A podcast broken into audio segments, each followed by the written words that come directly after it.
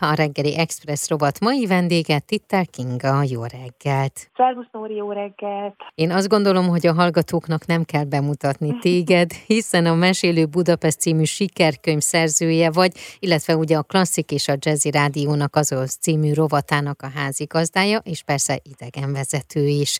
És most kapcsolódsz te is, oly, mint oly sok mindenki más, és oly sok rendezvény és helyszín Budapest 150. évfordulójához. Te hogy hogyan? Így van. De először is már eddig is az év során, akár veled is, Nóri, számtalan alkalommal beszéltünk a 150. évfordulóját ünnepli fővárosról. Nagyon sok rendezvény van, én is nagyon sok meghívást kaptam, számtalan könyvtárba jutottam el, pontosan ennek a rendezvénysorozatnak a keretében, és most még így a születésnap kapcsán lesz egy nagyon érdekes alkalom, november 18-án, ami szintén egy várostörténeti, várostörténethez kapcsolódó séta lesz, egy rendhagyó séta. Így van, a Pesti Vigadóba várunk mi minden érdeklődőt és hallgatót november 18-ára két időpontban is, de ez a vigadó.hu weboldalon pontosan megtalálható, hogy mikor indulnak ezek a séták, ugyanis ez egy épülettörténeti séta lesz. Igen, valóban ez egy épülettörténeti séta, de egyben zenetörténeti séta is, hiszen pont ennek az évnek a tavaszán te voltál a házigazdája uh-huh. annak az esnek, ami a békeszállóban történt. Híres zeneszerzőket vettünk sorra Pesten és Budán, és hát nagyon sokan közülük felléptek a Vigadóban is, úgyhogy ez indította magát az igadót is arra, hogy ezt a sétát megszervezze, megszervezzük közösen. Nem csak az épületről lesz szó, hanem hogy mi minden történt ennek az épületnek, illetve az épület elődjének, a Rödútnak a falai között hány híres zeneszerzőt látogatta meg a, az intézményt, illetve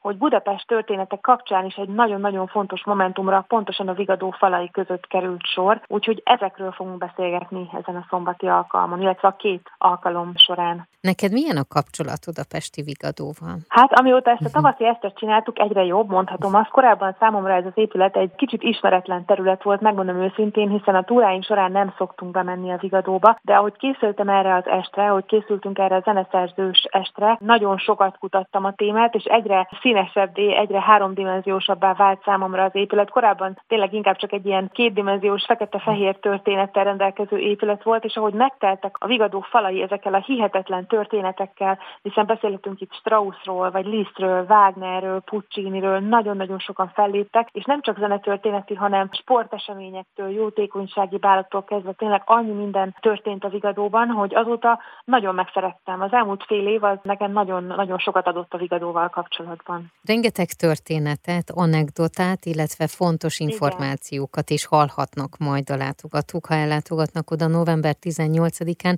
de egyet emelj ki, kérlek. Hát az egyik nagyon kedves történet, amiről beszéltünk annak idején a tavaszi este során is, hogy az egyik legjelesebb látogatója a Vigadó elődjének, a Rödudnak nem volt más, mint idősebb Johann Strauss, aki annak idején üveghintóval érkezett el fővárosunkba, és hát egészen hatalmas szenzáció vette őt körül, hiszen mind ő, mind pedig a fia ifjabb Johann Strauss hatalmas tároknak számítottak, illetve az a bizonyos Liszt és Wagner közös koncert, amelyre 1875-ben került sor. Ez is egy nagyon jeles alkalom volt, hiszen Liszt és Wagner, mint tudjuk, rokoni kapcsolatban álltak. Wagner Lisztnek a lányát vette feleségül Kozimát, tehát ők mint családtagok uh-huh. és mint két komponista zeneszerző látogattak el a Vigadóba. Ennek is hatalmas volt a sajtó visszhangja, és én megkerestem a korabeli újságokból a leírásokat, és hát nagyon szemléletes képet kapunk, hogy mi is történt akkor, mekkora hatalmas felhajtás volt, milyen drágák voltak a jegyek, és hogy sikeres volt-e vagy sem a fellépés. Ezt majd azon a sétán mindenképpen elmondom. Hogy fog felépülni? Ez kb. egy órás séta. A Vigadó előtt fogjuk kezdeni, tehát először is körbenézünk Vigadótól, hogy mit is látunk, hiszen a Dunaparton vagyunk a korzón. Érdekes mindenképp felnézni a Vigadó homlokzatára, hiszen ennek a homlokzatán 14 domborművet találunk, 14 személynek a domborművét találjuk, és emellett vannak múzsák, illetve táncoló figurák is, de 14 történelmi személy megjelenik, akiből 13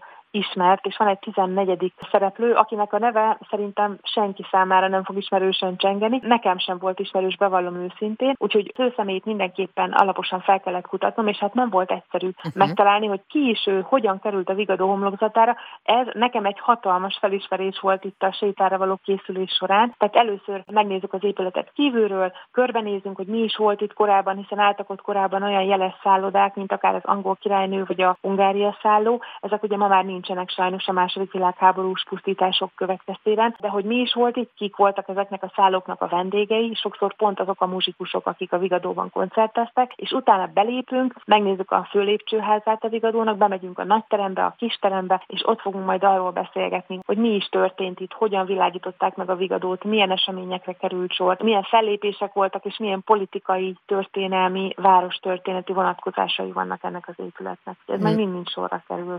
Tehát épülettörténeti séta a Pesti Vigadóban november 18-án Tittel Kingával.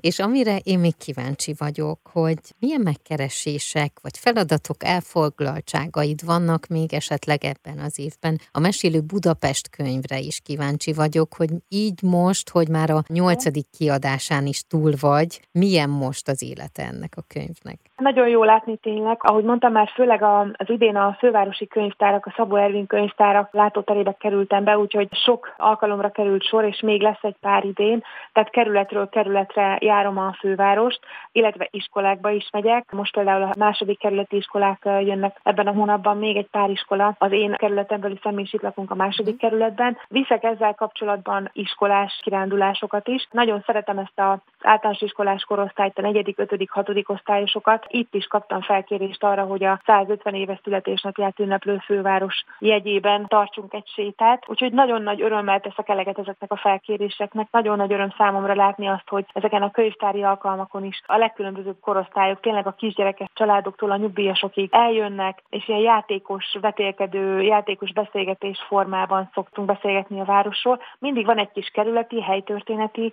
része, és hát persze általános a főváros történetéből szemezgetek szintén, úgyhogy mindig a kettőnek a kombinációja, és hát tényleg hála Istennek nagyon jók a visszajelzések, és jól szoktak sikerülni ezek az alkalmak. Kívánom, hogy nagyon-nagyon sokan legyenek. Van valami limit egyébként, hogy hányan Igen, mehetnek? Van, igen, úgyhogy olyan nagyon sokan ne legyenek, még egy pár hely van mind a két dátumra, tehát érdemes megnézni. Nyilván itt azért az épületen belüli mozgást mindenképpen le kellett szabályozni, tehát nem tudnék mondjuk 60-80 uh-huh. emberrel menni. Igyekszünk olyan 30 körüli létszámban maximalizálni. Ahogy mondtam, még néhány hely van mind a két alkalomra. Szoktak mások is tartani ilyen várostölteti sétát, költők, írók, más idegenvezetők, és az a nagyszerű ebben, hogy szerintem minden, minden épületben mindenki a saját szűrőjén keresztül tud mesélni. Tehát biztos vagyok benne, hogy hogyha mondjuk Lacki Jánosnak a korábbi sétáján volt valaki, akkor egészen más fényben látta épületet, mint mondjuk ahogy én fogok mesélni. Az a nagyszerű, hogy minden történet tényleg valami új réteget ad hozzá a városhoz, illetve a Vigadó épületéhez. Nagyon szépen köszönöm, és kívánom, hogy még sokszor beszélgessünk ilyen programokkal, de egyébként pedig a Mesélő Budapest rovatunkat 18 óra 45 perckor minden délután hallhatják a klasszik, illetve a jazzy rádióban is. Köszönöm szépen! Én is köszönöm. A reggeli Express rovat mai vendége Tittel Kinga, idegenvezető volt, a Mesélő Budapest című könyv szerzője, valamint a klasszik és jazzy rádiók azonos című rovatának a házigazdája.